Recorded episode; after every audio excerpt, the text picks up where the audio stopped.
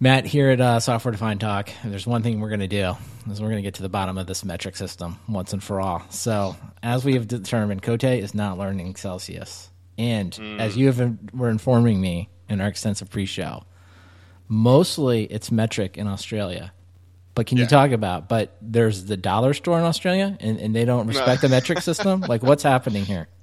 Oh no, no. So so Australia made the the hard switch to metric. Not not hard as in hard to do, but like you know everything went to metric at one point. and um. But this was a long time ago. This is not recently, yeah, yeah, right? yeah. They just, they, so so, mm-hmm. so you know so so the you still have like um, as, as as we learned last episode, uh, the UK still or at least England still using uh, a, some miles and uh, uh, stone, which isn't metric, uh, and the U.S. doesn't use that. But um, the uh,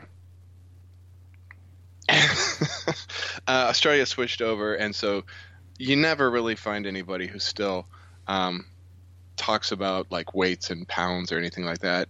But occasionally, an old like an older uh, uh, gent mate um, will will say so, something about how much somebody weighs in stone, and I, I, have no idea how much stone is. I'm like, is that good? Are you overweight? Are you underweight? Do, do you need to eat more? Uh... Well, I like the word. I like stones just because it's it, the numbers are very small, right? It's like one stone is like 15 pounds, so it just sounds like you're like, wow, you're like really, you've like really lost some weight. You're in great shape. No, no, I'm just giving you my my weight in stones. That's all that really matters. So it's a it's what I would call a vanity metric at this point. Oh, so so yeah, that that sounds good. but is uh, it maybe I should go for Stone? I was gonna say, like, uh, it's that seems very Australian, like where they just like they're like, guys, we're just gonna fix this problem. We're all switching over on Monday. That's the antithesis. That's maybe the biggest difference between Australia and the United States. The United States is like Yep, everybody agrees. There's a better way, and we are definitely well, not doing it. Right? That's that's how I, mean, I feel like that's the the approach the collective United States takes to everything. It's like, wow, that is 100 percent better than what we're doing, and we will never switch. Whereas Australia is like, yeah. looks like we have a problem here. We're all just going to switch on Monday, and, and is everyone good? Yep, everybody's good, and it just happens. So well, I mean, it must be nice.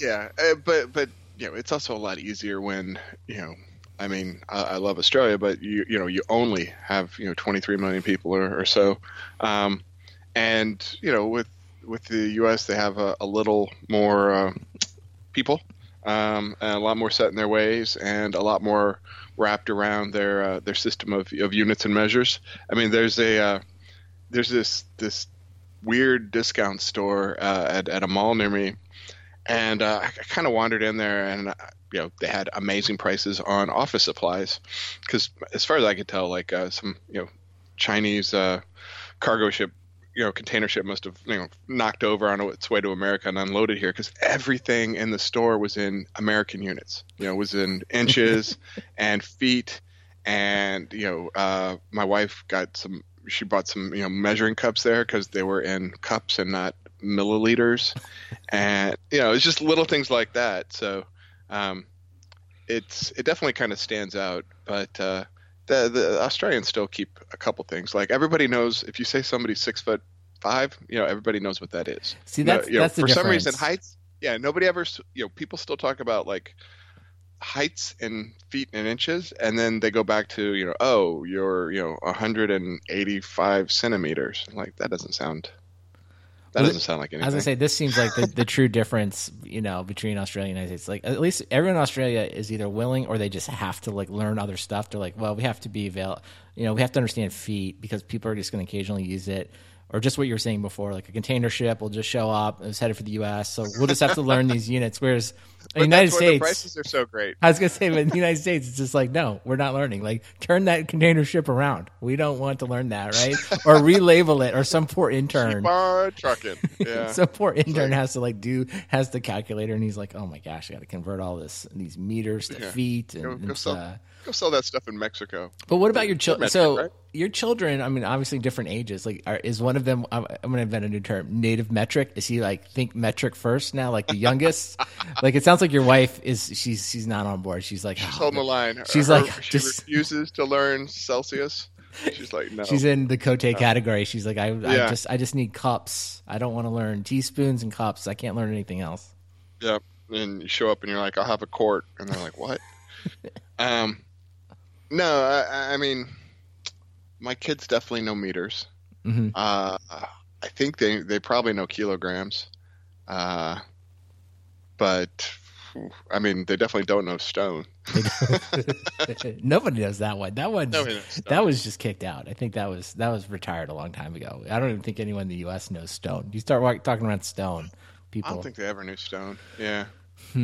All right. Well, the you know the other big news here, you know, breaking news, uh, in, the, news. in the United States is, uh, you know, system. we're no, we're getting. I was gonna say like we're, kids are getting out of school. It's summer here, so you know, again, like I- Oh, you're, you're opposite, of course. You're you're, you're getting ready for winter, but uh, you know, do do your kids long for summer? Uh, or not long for American we- summer and the summer American American Yeah. uh, uh, days off, or did have they completely Yeah. converted over now?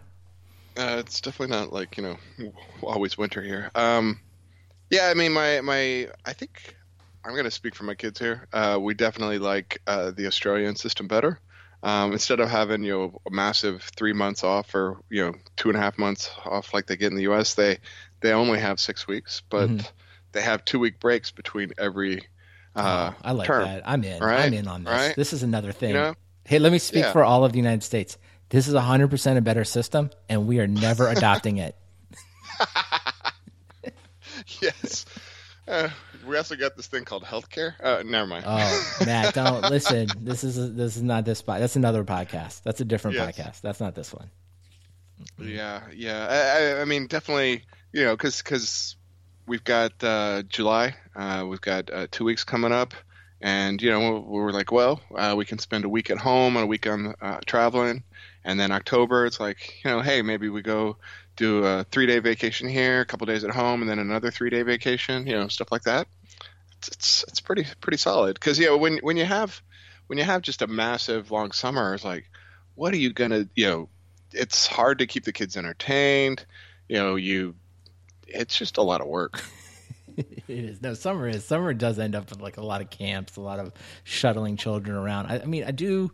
Uh, I I want the these like two week breaks, and I've noticed just you know just as we've been recording this podcast, as you guys both Cote obviously in Europe and yourself in Australia, it's like you you both seem. I, I don't know if it's actually true, but it feels like you both do take actually do take more vacation. Like you're you're doing more stuff. Like you have more more breaks where you're going to do you know actually do some family Yeah. things. So I don't I don't know how much of that is necessarily like obviously you you're not originally from either area like how much of you if you are quote embracing the culture or is it just as simple as like you have more time off shorter breaks so it's like it's easier to do like family vacations is it i mean is it that simple Uh, probably both. Like, um, there's definitely Australia has a, a, a very uh, travel focused. Um, you know, people take like long holidays. Like everything's far away, so it's just like, hey, go in here for a week. You know, people head to Bali or head to uh, New Caledonia or, or you know New Zealand, you know other places, and so they're like, oh yeah, you know, I'm taking a week off. Um, and travel is cheaper over here. yeah Um, so definitely, uh, definitely lean into that. And and and one of the things is, you know, I when we moved over here, we weren't sure how long we were staying, so we you know, we made a, a very strong focus to go on a lot of holidays. So uh, you know, or at least like see as much as possible. So you know, around around Sydney, um, every weekend we're trying to go out and do something, right? Like we've hit almost all the tourist things there are to see, and you know, a lot of the third and fourth pages of tourist guides. Um, but uh, and and and then you know, it's like, well, now we need to hit everything that's within a two days drive, that kind of stuff, and you know, so we're we're saturating the Sydney area, and then uh, you know, we've done New Zealand, we we went to Hong Kong, uh, Bali. Yeah, I can't quite get the family into Thailand uh, and, and Vietnam and Laos. I, there might have been some uh, intestinal discomfort come Bali, Oh, but uh, I can see. yeah. yeah, that, that's all right. Well, I think that's uh, you know, I, I think it's actually just watching you guys from afar a little bit. It's like it's something maybe we can all learn from. It's just like, hey, yeah, just like do more stuff. I almost feel like I, after this podcast, I'm going to walk downstairs to the family and be like, guys, uh, we're it, let's act like we uh, actually we're uh, expatriates, but we're just living in Austin, Texas. Now let's just go do a bunch more stuff. Like let's take well, the time. like, it's hot.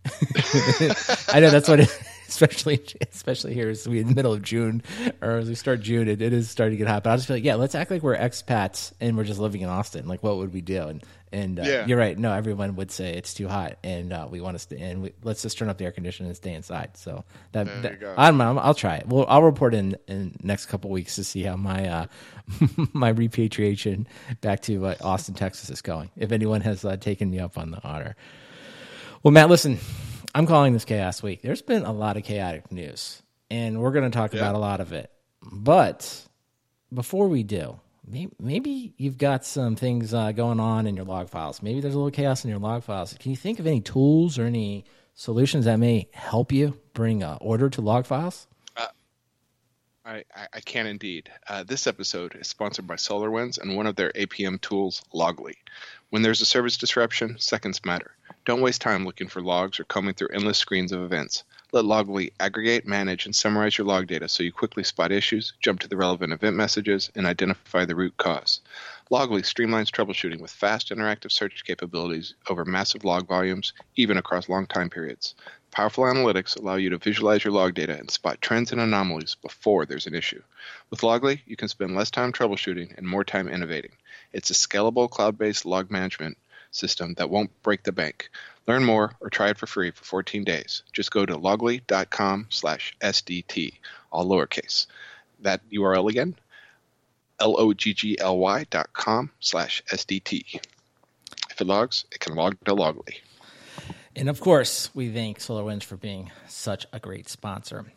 So, as I was alluding to before we took a little ad break, there was, you know, it feels like there's a lot of chaos this week, and two things jump out. I think one, there's some uh, some news of Pivotal. They uh, announced earnings. The and I think we can say the stock market did not take kindly to it. And actually, right before we started rec- recording here, uh, I put in the notes here: Cloudera plummets 40% after CEO, CEO abruptly departs the company, and the company cuts its forecast. So, a couple things I think we should drill down in here. Like one, let's let's go the other way before we kind of dive into like maybe what we think is happening here. What is your experience if a company is you know suddenly experiences this like drastic change in earnings or a drastic stock market uh, fall? Like in your experience, like what should the rank and file employee do? Like is there something like you, look back on like how should they approach it? Mm, mm. Well, I mean, I have uh, uh, have been places that have had some turmoil over the years. I think uh, I think the three of us uh, worked at a company that um, someone had the the gall to ask on an all hands company meeting if uh, what they were going to do about our culture of layoffs. um, you know, uh, there, there's kind of two things. Uh, you know, always always have something going on in the background, right? I mean, you know, I, I you always want to have like a side hustle or you know, uh, just you know, a, a plan for if something bad happens. um, and you know, I mean, part of that is uh, you don't have to like have your resume in the hands of recruiters at all times, but just you know, you work your network, you you keep an eye out, uh, even when you're happy. You know, uh, keep your resume up to date, and if some you know random job comes in your inbox, you know, don't don't feel afraid to interview for things, even if you're happy, right? Um, just because you know you never know what's out there. You only live once. Uh, you need to see the rest of the world. Um, Move, move to Australia. yeah, move to Australia, where they can't find you to fire you. Um, but uh, the other the other thing though is like, you know, you it gives you a chance to kind of reevaluate your relationship with the company, and you know if if you're not the one getting laid off, um, you know, like I said, we were at a company that uh, people wondered if we had a culture of layoffs. Um, you know, you you get a chance to sit and and think like, well, after this passes, you know, what do I need to do to stay? Do I want to stay? Um, and you just you know, keep working and keeping your head down if if that's if that's how you, you know if if if, if you can live with you know the changes um know that's what it is but but really uh never never let your personal identity get too tied up in where you work and i'm sure uh you know you see a lot of uh, folks on twitter you know especially things like developer relations you know i i was a community manager uh, a long time ago and you know when i when i left they didn't have a very strong transition plan for the for the next community manager and that you know, I put a lot of like emotional investment in that job, and and then you know after that I was kind of like, huh, that's how it is, right? uh, so so now I now I mean. Uh, I, I very much enjoy my current job, and uh, you know, I'm very happy with my current employer, but uh, a lot less emotionally tied up in in uh, what I do. And what you do, yeah. I think you're right. I think those are, it's probably the best bet. And I, you know, I often um, you know talking about the halo effect like at nauseum on this podcast, but I think sometimes you know one of the reasons I, I like the book is just for applying the situation is like sometimes things are just beyond your control, right? Like you can do a great job at your company, but you know in the case of Cloudera and you know overall market factors, it's it's not always going to be within your control, and sometimes the the repercussions or consequences of those things, you know, may come down to you. But it's just, I think to your point, like you just can't internalize it, right? It's just like, hey, right. there's just times where these things are beyond you. It doesn't mean that you can't, you don't come to work to do a good job. You don't want to come in and meet your objectives and you know do whatever you need to do. But it's just there is times where it's okay to say, listen, you know, we came in. There's some macro. I mean, as much as cliche as it is, right? There are macroeconomic conditions that are simply beyond your control. So it's like, oh yeah, you just, you know, you you kind of look at the situation. You maybe reflect on it. But uh, I always just tell people like, don't internalize it. That's the biggest thing. It's not like necessarily like you are a bad person. You've done something wrong, or your company, like you personally, need to carry that weight around all the time. It's you know, figure out if you can make uh, the best out of the current situation, and if not, you know, just work hard on finding the next situation. So. Uh, so I don't know. So I guess we'll we'll see what happens. Um, but I guess let's let's dive into and like talk a little bit. So Cloudera is the one that kind of more interesting because I think we talked about it a few I guess it was a few months ago now. Cloudera, right, uh, bought Hadoop. I think we kind of talked about uh, that as uh, Hortonworks. Hortonworks. They, they merged Sorry. with Hortonworks. Yeah. Sorry, just like yes. You, no, they did not this buy just Hadoop. in, Brandon. You, you can't buy an open source project. yes, thank you. Can, thank you, Matt. You can try. Thank you, you Matt. Can you can just send all the emails to uh, open source at software defined talk. We'll not get that. Uh, no, but yes, it was not. Uh, you can't buy. Uh, uh, you cannot buy or sell Hadoop. But but yes, Hortonworks. So you know, I think we talked about at the time kind of made sense, right? I think it was clear that you know the market could not sustain you know two uh, competitors doing the same thing. So that, I, I, think I don't know. I'll have to go back and listen, but I think we probably said, "Oh, this makes sense." They're bringing it together.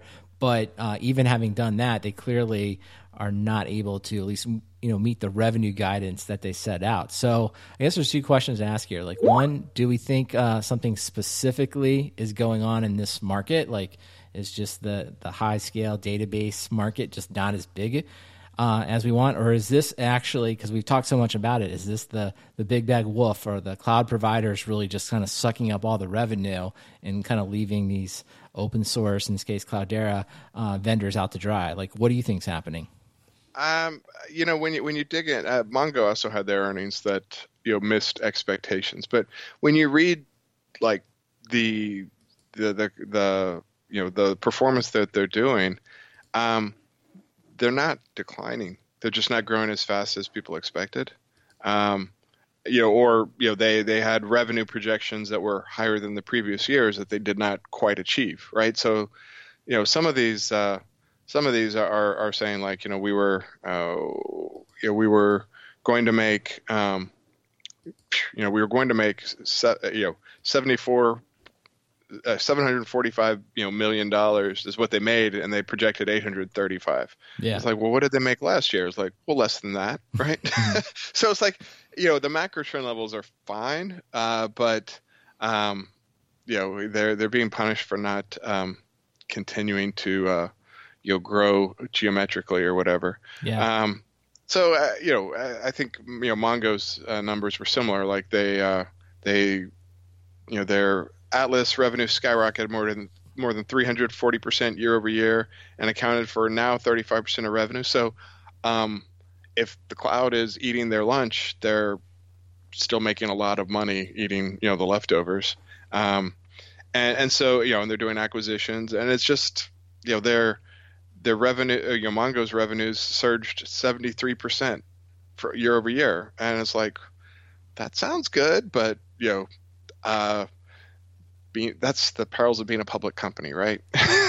yeah, and I think this now, is yeah. I was gonna say this is yeah. this seems to be the same thing with Pivotal. It's it's really the guidance is what is hurting the co- companies. It's not suddenly that you know the revenue, if you will, suddenly just you know dried up overnight. It was that the companies are basically putting in lower guidance. So and I think this is, I mean, to your point, like why this matters is this is, you know, all the, the stock market guys, right? They have this multiple, right? So like they're thinking we're going to trade your stock is valued based on like what you're making today, but future earnings, right? And then if we think it's going to grow a lot, we'll give you a higher multiple in, in, in anticipation, right, of those higher earnings. So when you come out and you say suddenly, well, we're not going to make that, then they're, you know, the stock market is taking this opportunity to like reset your expectations and like, you know, if you will, punish you by like lowering your stock price. But you're right. I mean, I think the actual operating models of the company haven't significantly change. It's not like suddenly they have 50% less revenue. It just means they're not going to grow as much going forward. But it does usually have like real consequences, right? Because most of the operating plans do uh, usually account for some type of growth, and that's going to affect hiring and spending as well as oh, like sure. potential acquisition. So, you know, I think you do see eventually it will have some impact on the operating of the company, but in the short term, it, it's really just the stock market reacting. Um, but I don't know. You know, I kind of look at it, uh, and I think you know this would be somebody else would say at this point. And I'm, you know, listen, I'm not an expert in any stocks. I'm not going to tell you to buy or sell, but I think some people would also make the case that they were just overvalued to begin with, right? And we see a lot of this, like in the we'll call them like the the more popular IPOs. Like there's a lot of people that think Uber's overvalued or Lyft's overvalued, right? And those stocks have come down from their uh, initial IPOs. So to some degree, right, I guess we're seeing this, some of this reset happen kind of in the enterprise software space as well. Yeah. Uh, I mean, definitely don't come to our show for investing advice. like, I'm gonna, you know, tell you to invest in American dollar stores. Um, they've got great stuff. Um, yeah, they they do. Uh, but but but definitely, yeah, that's the sad thing. Is you know these companies are making a lot of money. Um, uh, you know, I think at one point Pivotal had dropped to uh, the the stock, the public stock value. Um, you know, was only put them at uh, you could buy the company uh, for three times earnings or something. You know, they had a, a very low multiple. Um, and so there were kind of rumors floating around that, you know, oh, well, maybe they might be an acquisition target.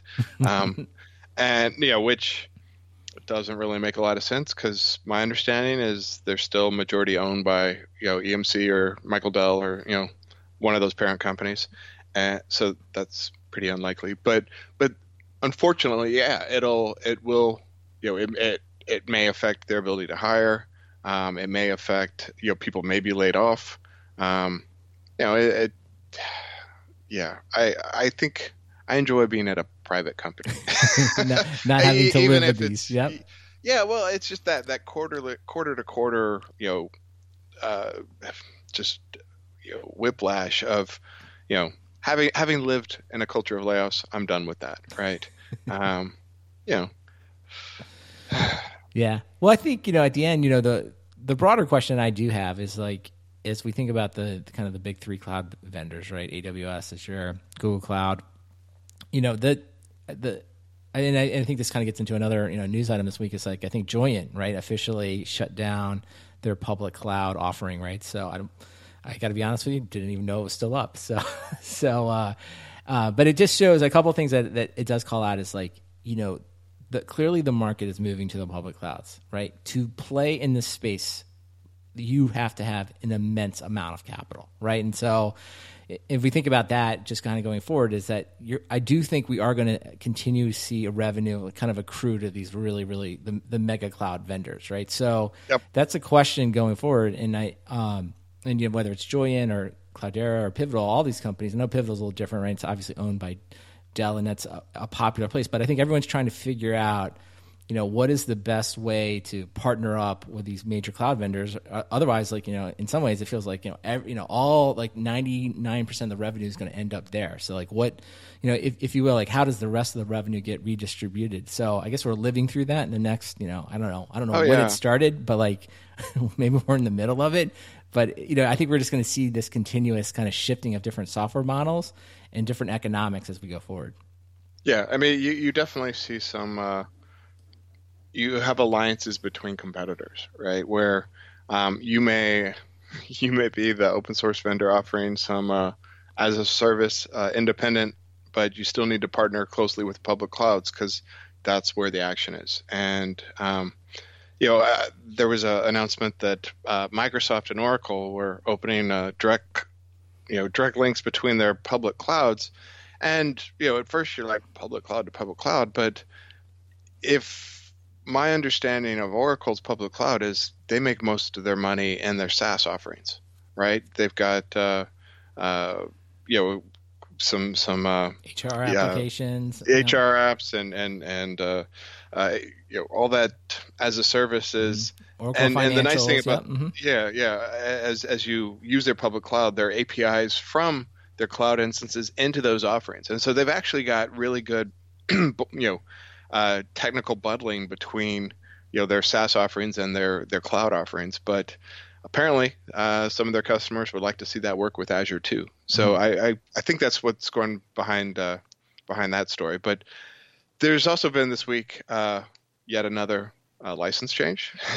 well, hold on, hold off And- before we get into this. I think on the Microsoft Yeah, Oracle yeah. one because I was ta- I was talking to some people, you know, kind of, uh, you know, in the office, right? And we were talking about, at first, people. I think a lot of people were just very down on it, like this is just some another partnership, nothing will become will come of it. And you know, I guess I made the point, like I actually thought it was like pretty savvy move because you know having spent some time at like large enterprise vendors is like there are just situations where customers can simply not leave certain software packages or certain software vendors like i know we all want to think that anything can be moved lift and shift everything's moving to the cloud transformation you know all of that right but there are just times and i think there are many examples whether it be mainframe software, um, monitoring software, security stuff that it just, I mean, it, it literally almost becomes like the spine of a company. Like we can't just pull this out, right? It, and I think, you know, even AWS, um, took, uh, I think it took them a lot of effort to get Oracle out of their systems, right? Even, you know, even Oh, yeah. they, right? And they, you know, they're probably, you know, the, Still the, talking about it. yeah, and it's it, it's clearly it's a huge effort, right? And I think that's why they celebrated it so much. Like, it takes a lot of effort to get out of there. So, so I do look at this and look at you know the portfolio of software that Oracle has, right? Whether it be the HR applications, Oracle Financials, and then of course just the database themselves. It's like I I don't know all the details, of course, but I can understand there being an Oracle uh, base of customers who simply it's just not an option for them to move. Now at the same time, they Right. do want to embrace public cloud vendors. They want to start doing things in the public cloud, and I can see those customers saying like, "We're not going to use you know the Oracle uh, generalized what OCI right uh, cloud for everything, uh, but we do want to keep these applications here, and we really need you to partner with one of these other cloud vendors." And so, so in this case, I mean, obviously Microsoft and Oracle compete a lot on the database side. And I'm sure they compete in a lot of other places too. But it does make sense to me, and I think if you're Oracle, you know, even if you know, and we talked about like how much money, how difficult it is to compete in this area. So I, I don't, I believe Oracle has a lot of money. I know they're going to invest in it, but you know that doesn't happen overnight. So I think there is some realization that like even if they're going to want one day want to be on the same level as like an AWS or Azure, that it's going to take a couple years to get there. So why not do a partnership like this right now and make your very largest enterprise customers happy? Um, Yeah. Like I, I actually think it's a you know a very pragmatic and practical move. I don't know in practice, like we'll see going forward how much it works, but on the face of it, I'm actually look at this like this helps a, a certain set of customers probably pretty significantly.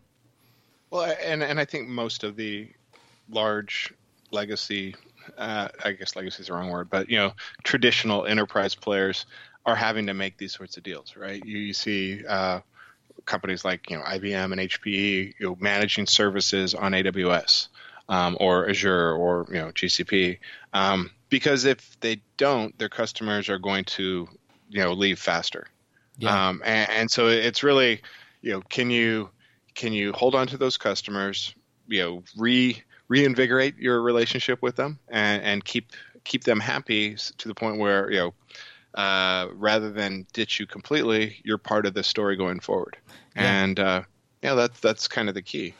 Well, I think too, you know, I think we've talked a lot about in the past announcements around VMware. You know, VMware has done, you know, pretty much deals with all the major cloud vendors. Yeah. And I think Yeah. that's a good example. Like I don't I don't think any of us criticize that that and if you look at, you know, I think there was a time maybe early on, you know, there's like, hey, you don't need VMware, right? That's sort of like everything's just going to move to the cloud and it's going to run and something different, right? We're not going to license VMware anymore. But in practice, you know, both for the VMware customer basis, which is uh, pretty much everyone, and the cloud vendors, uh, it does make a lot of sense to work together on this. And like again, like we'll play out like there's sort of the short term, right? That I think this does the best thing for the customers and probably allows both companies to keep making significant revenue. And then, you know, the, the whether the horizon's five years or ten years out, you know, we'll see what happens if those companies, you know, ultimately, you know, continue to grow and build new products or they become more like the cash cows. Because I think the one the one thing I will predict, you know, here on Software Defined Talk is like, you know, VMware is not going anywhere. VMware is going to be around for a long, long time, right? So whether or not it grows at the, the,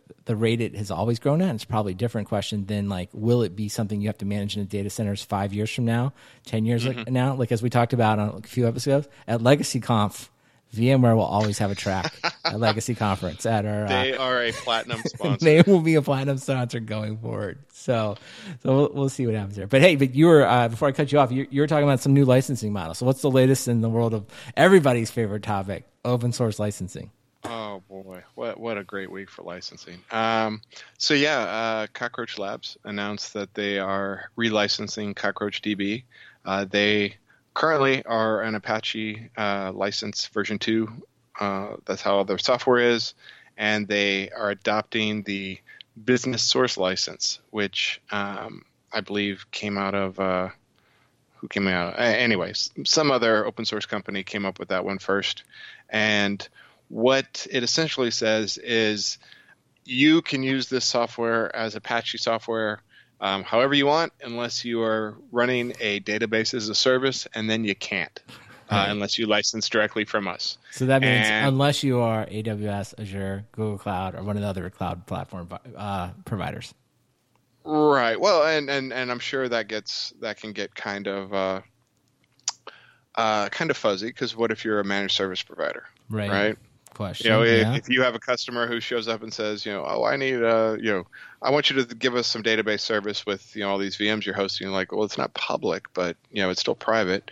Um, and then, and then the the wrinkle on it is they say after any of the software ex, uh, that license expires after three years, so then it goes full Apache.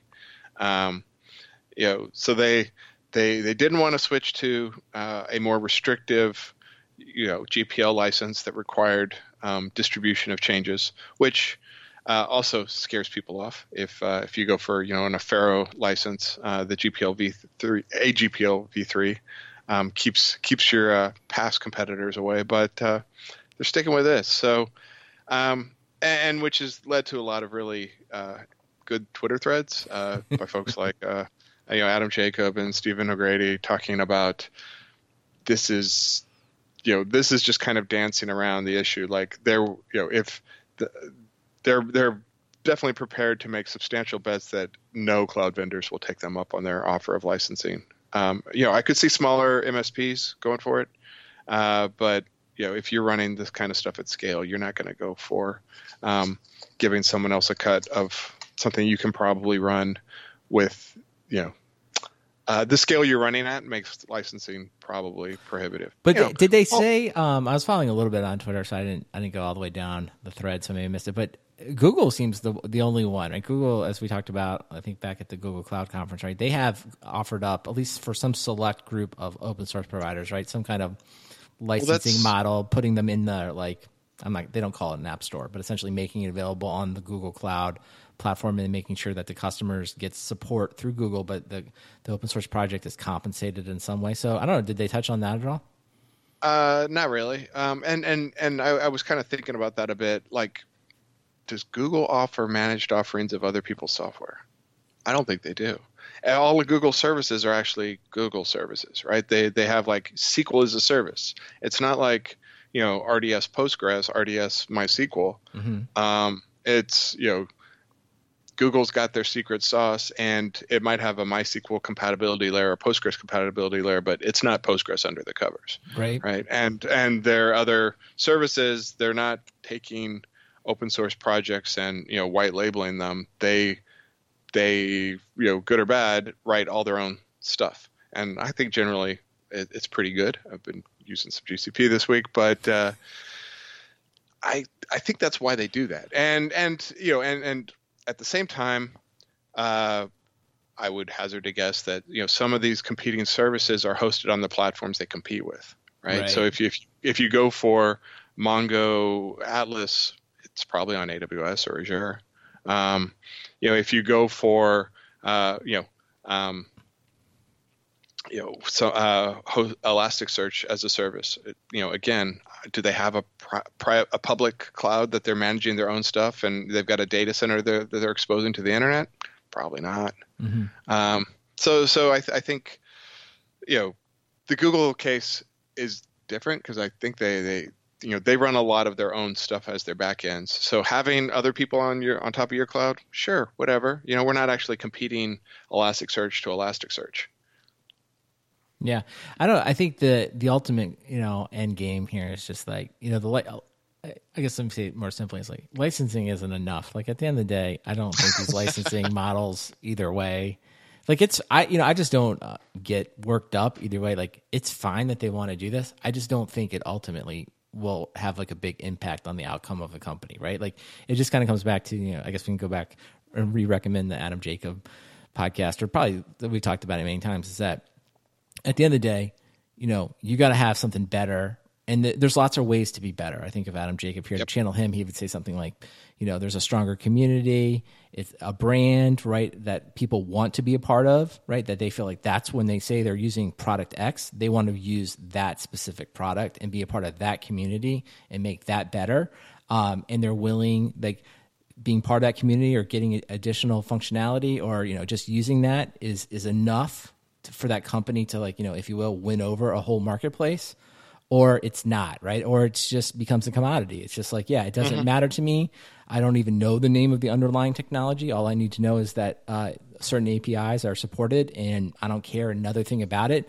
Well if, if that's the case you're in then you, you probably just don't have a defensible market. So the licensing model at the end, end of the day it, you know just feels irrelevant to the long to the much larger discussion even though um, it gets written about so much yeah, yeah. I mean, there will be uh, the the chef changing. You know, their distribution model will uh, definitely be something to talk about in the future it, when when numbers are public. But uh, you know, it's actually been pretty positive.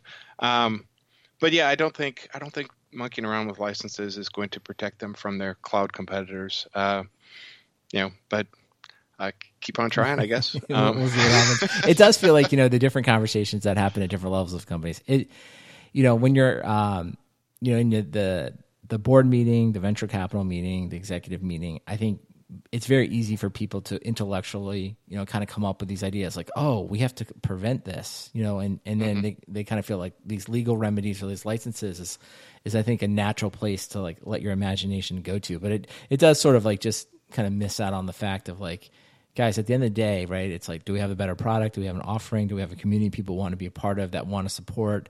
And do we have customers that you know do want to pay us? You know, for this yeah. for whatever it is that you're providing, right? Um, and you know that it's a harder question to answer. It's like it's not simple. It's not like oh we'll just do this thing, right? It's more like you know you have to kind of be on the ground. And so much, you know, I, I like to say this all the time that you know, the answers are usually out there. It's just like, do you want to go walk around and ask the questions? So, like, you want to get out of the boardroom, go to the conferences, talk to the employees, talk to the the customers, and like really understand like why did they buy you? What's going on? Right? Do they treat you as a commodity, or they treat you as like a strategic partner? That's a little bit of a cliche, but do they just do they know what you provide?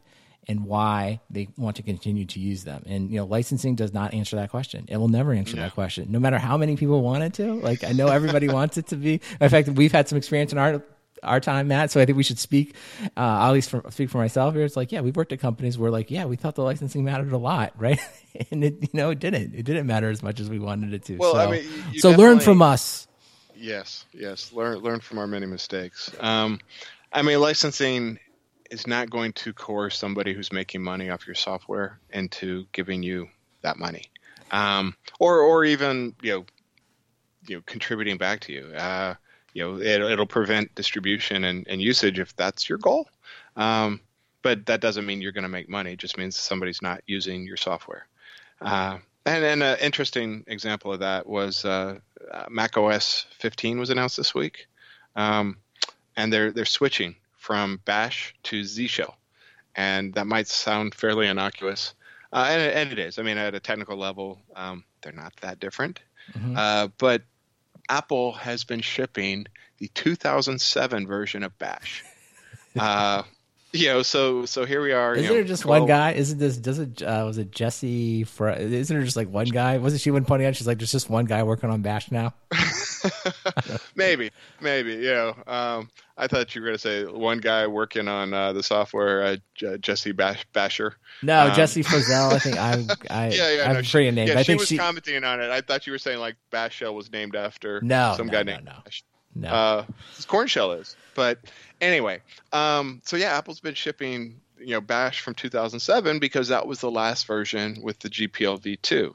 And when they switched to the V3, Apple's like, no, not having it. And they've been over the last, you know, 12 years since the license changes started kind of going in, they've been aggressively removing GPL software uh, out of their stack. uh-huh. Um, and so the, the Z shell as default is the latest iteration of it because it's uh, licensed MIT. It's like, you know, I don't think the Bash people were trying to extract money from Apple, but you know, the license change did not make Apple want to use it more. Right. so what does that mean? I guess you can still just you can still just put it on there, right? It's not like you can't. Oh, yeah, you yeah, can't. it's- I mean, you're not locked out or anything, right? No, no, no, no. And and like you know, it's it's definitely still there. Um, and and they'll continue to ship it. It's just not the default anymore. And you know, we know how defaults work, That's right? right. A whole new generation of up and coming uh, software people will learn Z Shell, and then you know, Yeah, I mean, And- I there probably this massive spike in Google searches of Bash versus Z Shell. um, you know, by people like me who are like, "What am I going to have to learn now?" Because you know, I use the the homebrew version of Bash because I needed a newer Bash. well, Bash and- really is. It's like its own. I don't even know what we call it. Its own language. It's like its own weird. uh Has some. I don't know. It's like Emacs, man. It's, like, it's like there's a Oh. lot of there's a weird codependency between uh like a, a certain group of technical people and uh, their command line utilities and their editors. It's okay. We'll all learn something. We'll all Yeah. learn something different. All right, well, let's go because we're going to go into our, our extensive uh, Apple review because you know I'm sure you watched the entire keynote and you know everything. So, so the important thing is like uh, Bash is gone, so that's good to know. The other thing is, what was your take? I don't know. Did you see Apple? I thought this was an interesting move. Did you see? Uh, there's a bunch of announcements. Of course, we you know many of podcasts cover it better than us, so go listen to them. But the ones I thought Yeah, were yeah. interesting was, uh, you know, the whole uh, sign in. So did you see Apple's uh, introducing their own social sign in? And I thought this was an unbelievable flex, right? They they say that if you have social sign in on your app, which basically means Google or Facebook, uh, that if if your app has that, that you must uh, support Apple's uh, essentially single sign-on service. So I don't know. What what do you make of that? Is that like a good thing, a bad thing? Is that a- Apple like you know overplaying its hand? No, I think I think um, the market, the you know, Apple users are a uh, influential segment of the market, and you know, it's a it's probably a good thing. I mean, I'm not. I obviously use a Mac. Um, I have uh, a bunch of Mac laptops, but uh, I'm not an iPhone user. But Apple's stance on things like privacy and um, you know protecting their customers versus exploiting them I gotta, you know, I, I, think it's generally they head in the right direction uh, more than um, a lot of other folks, and so uh, I say kudos to them. Yeah. Well, I do think I like it. Sometimes you know we talk so much about strategy. It's sort of the opposite of a strategy tax. It's like the strategy halo. It's because I think normally if a company comes out and just says, "Okay, now everybody has to do this," even though they're competing services, I think often people look at that with some skepticism. But because it's Apple and because it's privacy, I, I you know in this case it does feel like the benevolent dictator. It's like, yeah, this would probably be good to have another option here uh, with a company that's explicitly said we're going to let you control who has access to it. And I don't know if you looked at it; they actually will even allow you to like select what information you want to share with them, and then you they'll do. Um, you know the idea they'll give you an anonymized email address. So if you don't want to share like your Gmail, they'll like create some like you know random uh, mail uh, Apple mail address for you, and then you know, I that's, like it. That's all that the company knows. Now I will say. I, I like it. I listen. I like it. Of course, I think it's a good option. But I, as someone who's spent far too much time in identity management and looking at, um, you know, linking accounts, the unintended consequences here are, are less about security. They're more about like you as a person. It's like eventually it's possible that you and that service provider will need to communicate directly.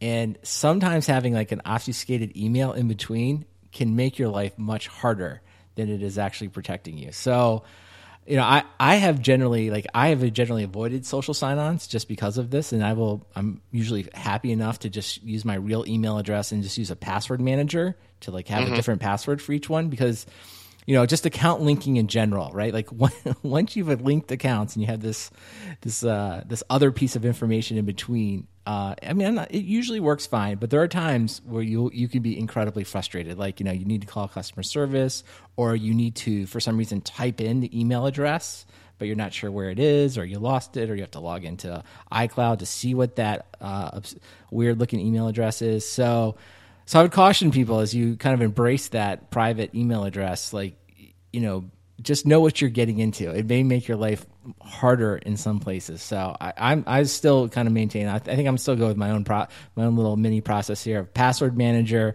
Always just sign up directly with the the specific service provider. Use a real email address, and then you know always have a different password for each one. So that's my going to be my recommendation. I don't know. What are you going to do, Matt? You going to make any changes? Uh, well, I'm not going to go get an iPhone yet. Um, uh, but but definitely, the only wrinkle I add to that is uh, if if the if the com- company or website that you're creating logins for um, allows you to uh, use pluses in your emails. If you're using Gmail, you can yeah. use you know like you could you know you're if you're you know Brandon or Bewitchered or you know software defined talk at Gmail, you can add a plus something before the at Gmail, and you know you know that that's where that email address went. And you know unless they are actively trying to uh, you know spam you, they're not going to go up and clean clean up their email addresses. So you know you know where that email address get goes around. Um, I don't know. I, it makes me feel better. Yeah, um, and, no, and you think, can always filter. Well, I like things. that. If you're going to do it, right? I think the fact that you don't make it totally random, the fact that you know you use like a Gmail with a little bit of a just a slight whatever plus. Usually, I usually do something like plus the the name of the company or the URL of the company mm-hmm. or something. Yep. So I mean, I think that gives you some indirection, and it also lets you like you know, it makes it human readable. Like, you know, there's a chance you'll remember that, right? And there's a chance that you can like, oh, okay, yeah. I just I'm, when I'm talking to customer support, oh, I need to tell them it's this email address, and the support person may figure that out themselves. So it's just yeah, it can be hard when you just have like a really totally anonymized, and then of course, like you know, kind of getting into spam and you know, things getting filtered out. It's like you know, because as companies, I guess on the other side of this is like if you start to use a lot of these email addresses, companies at times they always want your work email or something like. So if it's something you really care about, you know, you may need to make sure you give them an email that they don't think is spam either, right? That they think is legitimate too. So I think there's going to be some like feeling out of all of this, how it all works. Yeah, yeah, and and the thing, and I've been using the the plus email scheme for I don't know a long time, and nobody's actually spammed on them. yeah. Well, it is so, nice because so, when well when they are, I mean, it's easy to find, right? And you're like, oh, uh, okay. uh, yeah. I mean, I know, that's, I know exactly what to of, do here. Yeah, but that's not the source of like your spam. You know, yeah. there's it's not hard to get your email address. Yeah, so. that's what I think too. I also think Gmail, which is I feel like we're all using, you know, it's pretty good at the spam side. Like I actually feel like it's you know, I don't. I hope it is because I don't look in the spam folder. I, I, feel like it, very rarely am I in the spam folder, and so I, I, I don't know. That is one of those. Uh, you know, Google does have occasionally they have some magic, right? It's like the search. When I first saw the search, that felt like magic, and when they uh, rolled out the spam detection, that felt like magic as well. Of course, it's just statistics, so you know you, you choose whatever statistics, ma- magic. You know, it's all the same to me. So, um, well, the other thing I think we should talk about on the Apple front was uh, if you did watch the keynote. Keynote. Yeah. It's uh, you, I didn't watch it, but I read it. Yeah, well, I think the part that I thought was interesting to talk about, just as a, someone that has had to deal with pricing a lot in his life, um, you know, they obviously rolled out the new uh, Mac Pro. It's it's a cool yep. machine. It's crazy. It you know, essentially it can you know do all kinds of crazy stuff. And you should watch the demo. They had like I don't know several hundred instruments, all like in Garage or not Garage, uh, in their uh, whatever music app, and it was just like wow, I can't believe it's all working. And someone who's edited audio, it's like oh wow, like I can't imagine even having that many tracks. But but I, I just want to go to where the monitor you know, so they announced the the Mac. I think it was five ninety nine. It's very expensive. The machine's big, but that seems like typical for Apple. And then I, I just I thought the thing that was interesting to talk about was when they introduced the monitor. You know, they did this thing that is I think well known in uh, behavioral psychology. It's about anchoring. So like if I'm trying to sell you something, I'm going to anchor your mind at a price point. Um, so you, and they did something they they said that you know reference monitors, which I have to say I 30 seconds before they said it, I didn't even know what it was. A reference monitor is a very high end calibrated monitor. I think like movie studios use, or right. I don't know people. And so they said like a reference monitor is like fifty thousand dollars, right? And so then they go in and they introduce the Apple monitor, and they explain how big it is and how many pixels it is, and, and it looks fantastic. I have to say, it looks like it will be a great monitor. And so they announced the price of that I thought they did a good job because they gave us a reference point of forty-five thousand dollars. They're basically saying you're getting something similar, and I think it came in at four ninety-nine was the starting part for the monitor, uh, and then five ninety-nine if you wanted like some some of the coding. It could be off by thousand dollars. So again, it's very expensive, but again, it's yeah, Apple. Yeah, yeah. Not not not five ninety-nine. Five nine nine. yeah, five almost six grand. But you're like, okay, this is super expensive, and but you're kind of like probably not for me, right? Or certainly like need my company to buy this, right? So so that part, but I, I, do think they did a good job anchoring the mind as like, well, if people are paying forty five thousand dollars for a monitor, and then this one's only six thousand dollars, like, okay, I could see if that's your in your market, that feels like a good thing. But the stand, okay, the stand is where like if you haven't watched the keynote, you should just watch this one point, um, because at this point, like you're just assuming, of course, this thing comes because they're showing they actually demo this like great stand. It has all these ways to move it, and you're just the assumption is like you just get that right, like you buy a monitor you get a stand. Like there's never been a time uh, that I know of, unless you buy a monitor off Craigslist where they say stand not included, right? You just like your mind is anchored that like a monitor comes with a stand. So they show you the stand, and they then put up a they put up a picture of the stand, and I thought they were just like wrapping the presentation up, right? You're just literally, and then they put a price next to it, and the stand was a thousand dollars, right? Which is not news, probably everyone knows that. But if you haven't, you need to watch the video. There's an uh, an audio gas of the audience, like like they, I mean, like almost as if like it, it's like a horror movie, you know, where like the slasher comes out. It was like, I mean, people like literally. I mean, you could tell like everyone was processing simultaneously, like like the stand doesn't come with the monitor and it's a thousand dollars, right? And so I don't forgot his name, but the person that did he did a very good job presenting the whole monitor. At the end, you're like, but you could see. I, I, I don't know. I don't know if they tested it or not because he was a little taken back even like because like when the gas happened like i think he was just like not prepared for it. i mean i don't think anyone was prepared for it. And so he's he uh, and and i'm guilty of this too like when you get a little nervous maybe you talk a little faster. So he just finished up like his last few lines and just like just i mean he didn't run but it felt like just got off the stage and then he's like and now back to tim. And then tim cook comes out. And i think even tim i think tim was like was was in like full force transition uh, from that to i think they went right into that. They went into to uh, another section. Maybe it was like Mac OS, but uh, it was shocking. And I will say, so it was interesting to see Apple start with a great uh, use of anchoring, right? Getting us prepared. Forty-five thousand. So then our our, our six thousand monitor doesn't seem crazy, but they did nothing to prepare us that a stand would cost a thousand dollars.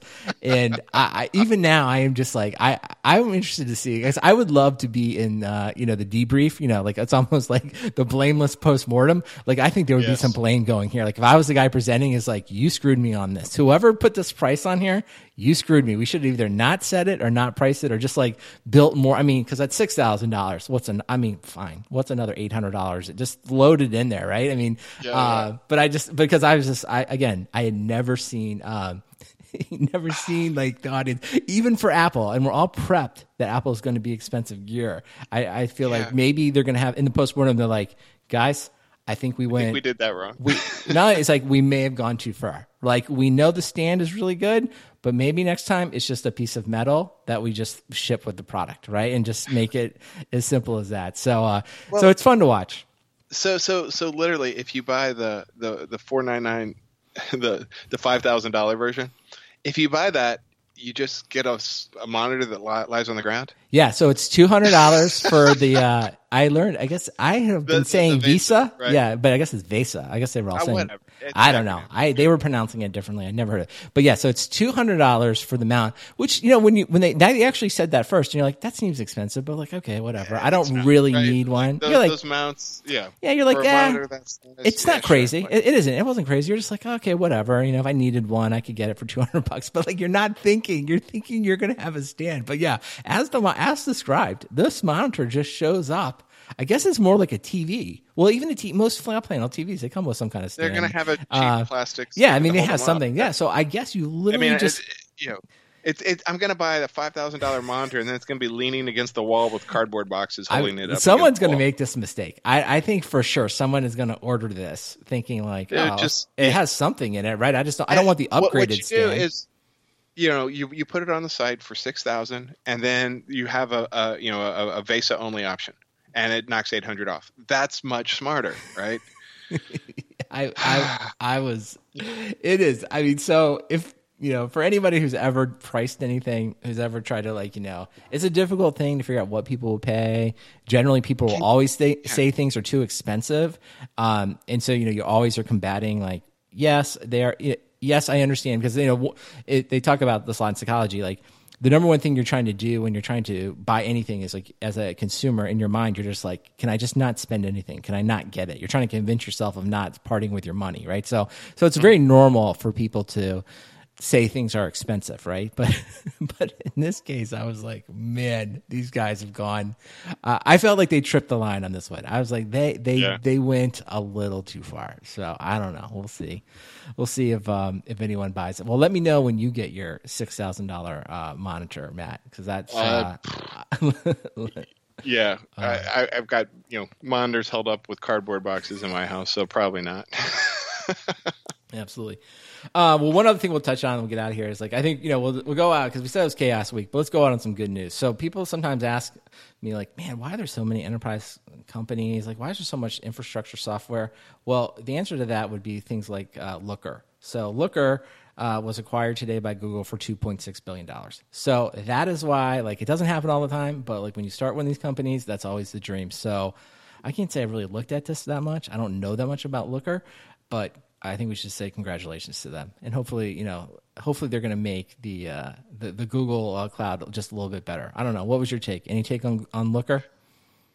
you know, I think uh, I think I probably drank some beer of theirs at a meetup once or twice, but way to go, Looker. Way to go, guys! Way to go! Congratulations to them. And you know, Yeah. we sh- we should now go read about them. Now that you're worth two point six billion dollars, you know, we need to go. Well, go it's too late, right? Well, that's true, but we should at least know what they do. We need to learn more about it. But I was like, I don't know. I just, you know, sometimes, Yes. hey, hey, it just happens. And uh, final, final news of the week, I'll just, I'll just say it because there's some talk in the Slack channel. Yeah, Microsoft is, uh, they launched an X, Xbox body wash. Evidently, it's only available in Australia, Matt. So, uh, really? Yeah, it's uh, under uh, like a different brand. Uh, it's uh, So- in the U.S. It's known as Axe. I- that's our Oh, the no. brand, but in uh, in down under they got a different brand for it. So you're gonna uh, you're gonna have to be the one that goes to the store and, Like- and somehow like- finds it.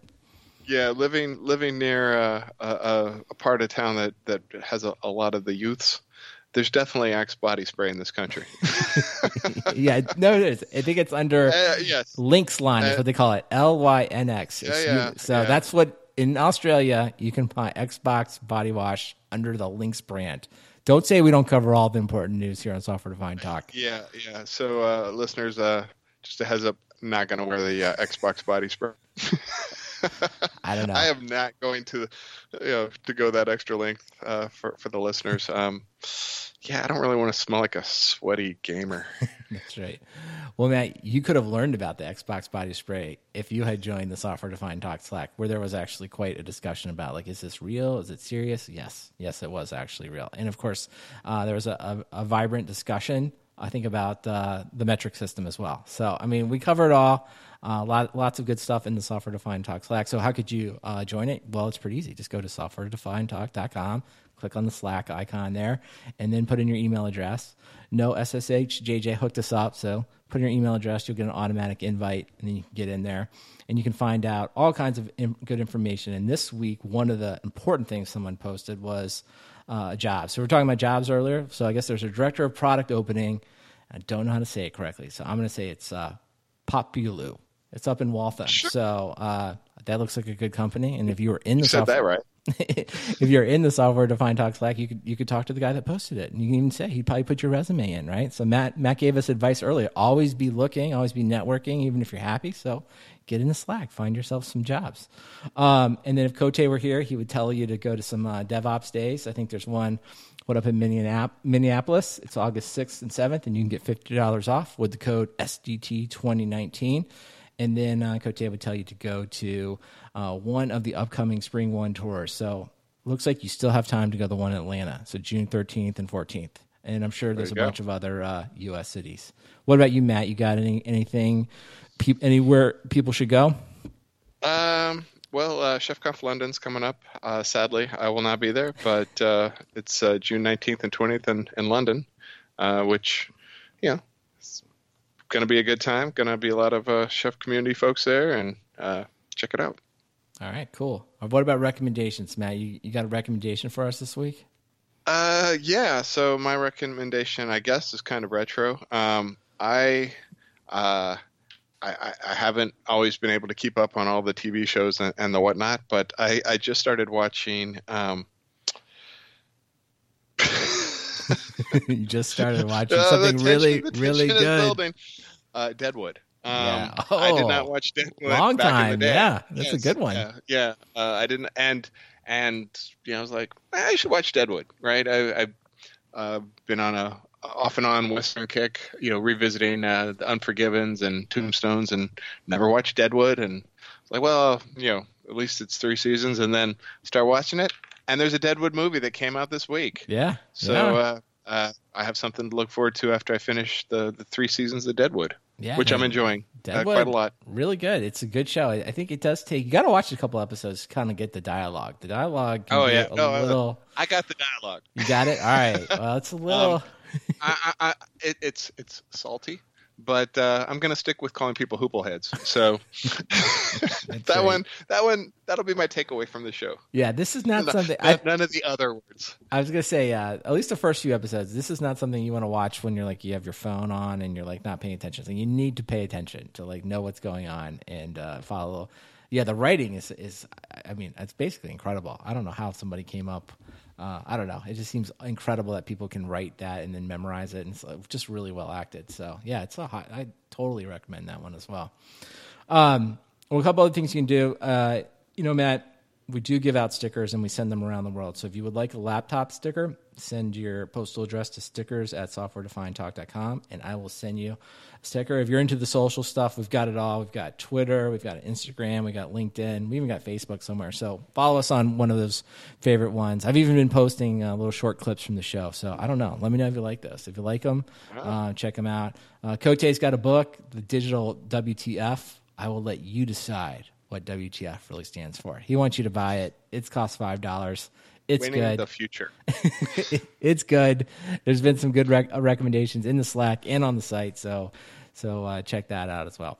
Uh, my recommendation. Brandon, what's your recommendation? Thank you, Matt. Fantastic. Uh, my recommendation is a new podcast called The Land or This Land. Kind of interesting. So it starts out with a murder, which honestly is not that central to the story. But here, over here in the United States, uh, the the murder actually looks like it potentially took place on an Indian reservation in Oklahoma, um, but there's some dispute over the, the boundary. So, long story short, this case has made its way all the way to the Supreme Court. Not so much about the murder, because that's really not in question. It's about who has jurisdiction. And the reason this matters is that depending on the ruling, uh, many of the lands in Oklahoma uh, could potentially become Indian reservations. So there's incredible vested interest uh, in kind of like what the outcome is. So it's just you know kind of an interesting. It's a little bit bureaucratic, but it's it's kind of told in an interesting way. And also, I like anything that's sort of building to uh, some type of like decision. We don't know what's going to happen. I guess the Supreme Court you know finishes its session here in the United States sometime in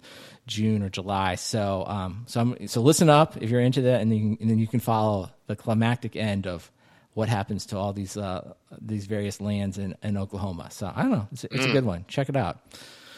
Um, and I'll, I'll just make one other thing. Hey, here at Software Defined Talk, we we endeavor to make the sound even better. So I, I feel like maybe we have some musicians out there, people that you know like to create music or something. So if anyone has created a small uh, set of music that we could use. I don't know, as an intro, as an outro, or something in between, like you should send it to us, and we'll we'll definitely put it on here, and we'll even give you credit. We won't pay you anything. We have no money for that, but we can We're give paying you. you an exposure. But we can, yes. We, we, it's just like you know uh, licensing your music for a commercial. In this case, you get no money, and you just simply get a mention at the end. But I, I don't know. You know, it's a creative community out here. A lot of I always feel like software developers and music. Somebody's always doing That's, uh, something. Um, yeah. So someone, hey, send me some music, and we'll work it into the show somehow. I think we we can do it now. We're getting better. Yeah, definitely uh, uh, did that when I when I hosted um, the Food Fight podcast. We put out a call for for music, and one of uh, one of our listeners, uh, quite creatively, you know, took a little bit of Food Fight from uh, Animal House and mixed it into uh, some house music, and there you go. All right. Well, I like it. Well, someone do something like that. Some some of you, one of you, very creative people, send it our way. All right, Matt. And with that, we will talk to you next time. Bye bye.